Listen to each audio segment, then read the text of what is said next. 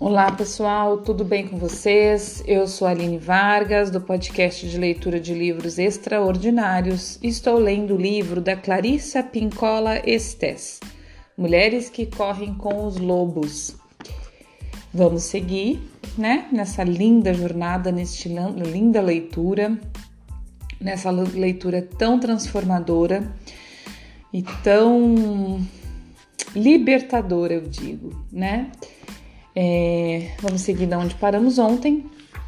Uma boa leitura e uma boa escuta para nós. Como o homem aprende essas coisas? Como qualquer um consegue aprendê-las? Basta entrar em diálogo direto com a natureza da vida, morte e vida, prestando atenção à voz interna, que não é a do ego, Aprenda perguntando a natureza da vida, morte e vida perguntas incisivas sobre o amor e sobre amar.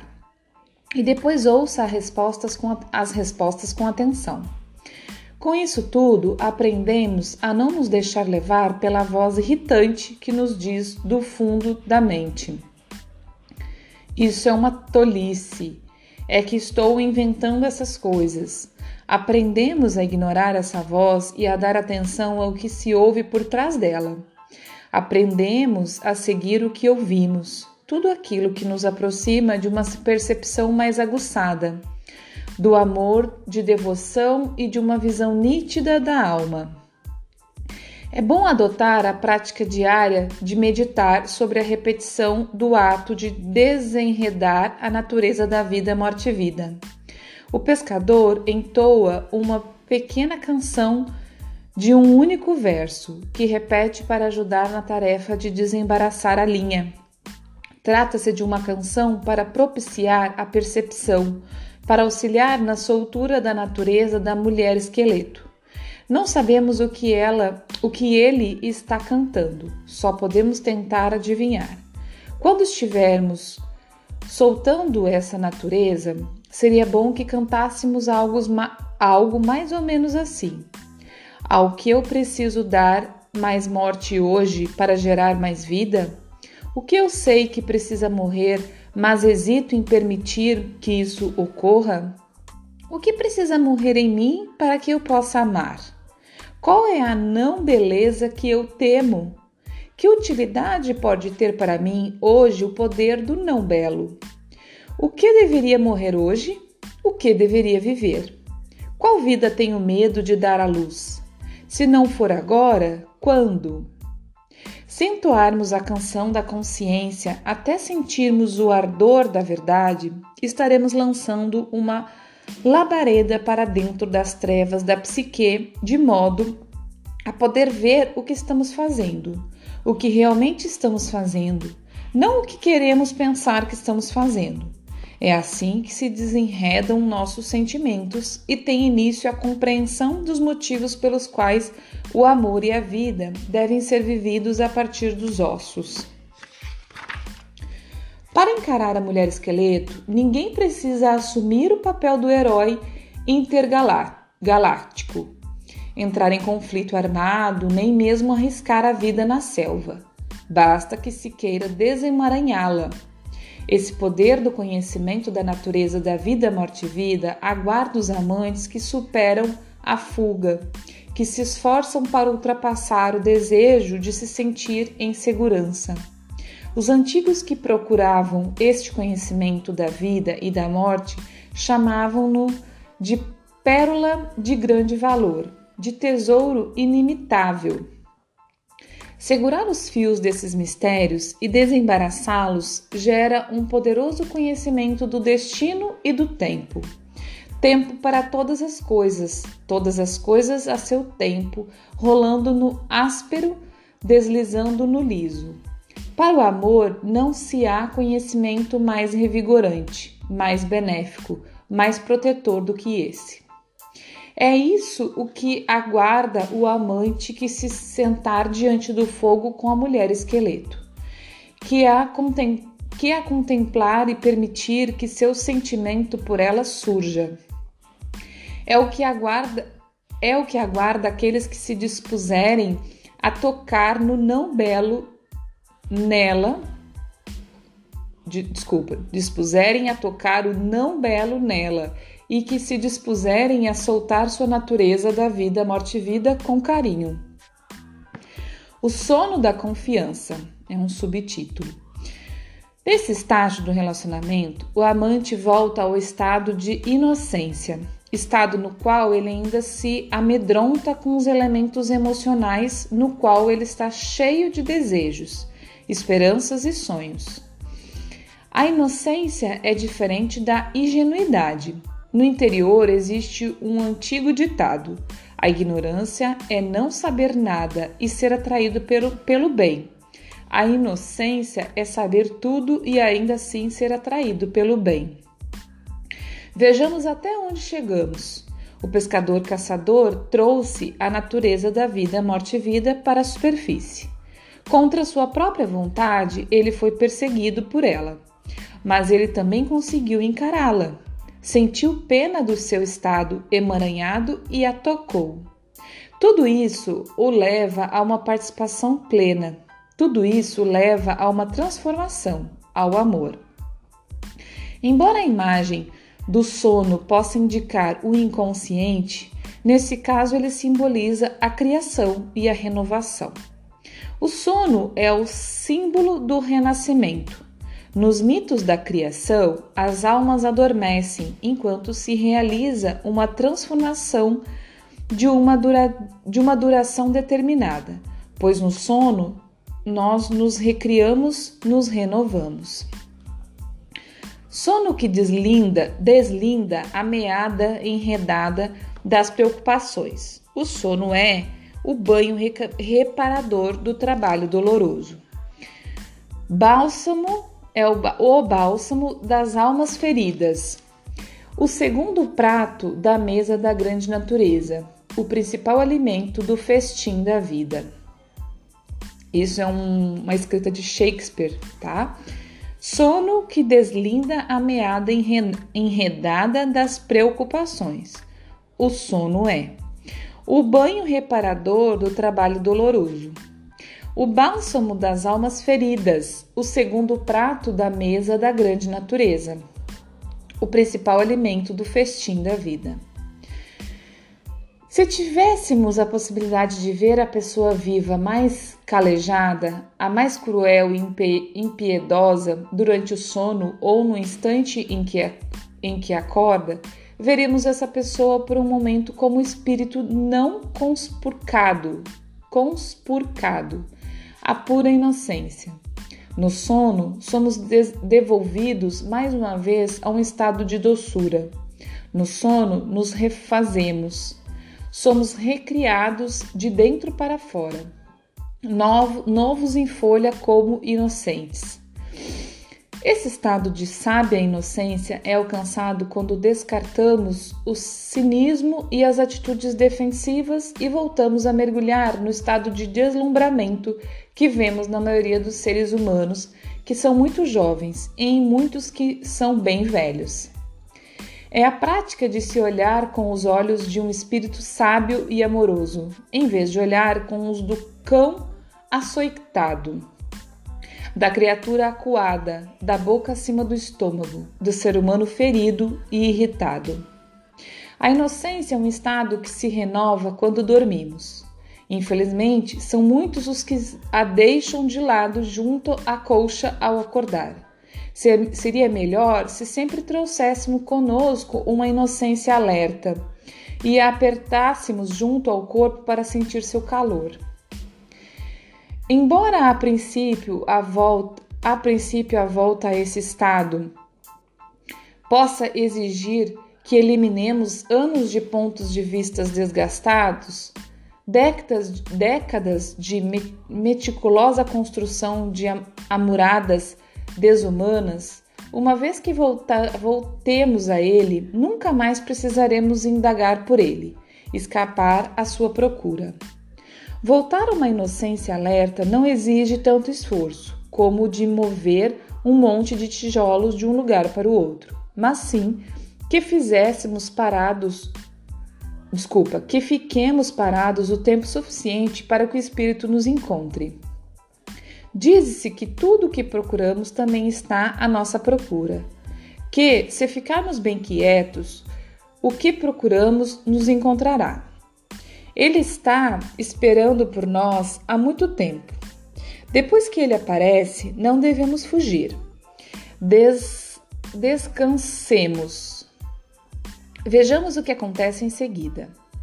É esse o jeito de se aproximar da natureza da morte, não com astúcia e esperteza, mas com a confiança do espírito.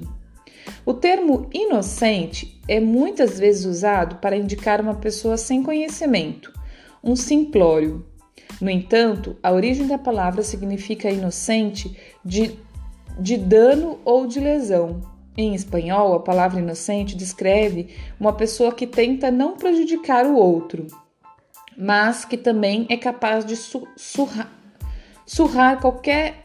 Desculpa. É capaz de curar, cruz credo, tô lendo surrar. Mas que também é capaz de curar qualquer lesão ou dano causado a si mesma. La inocenta é, um, é com frequência o nome dado a uma curandeira, uma benzedeira, a que cura os outros de lesões ou danos.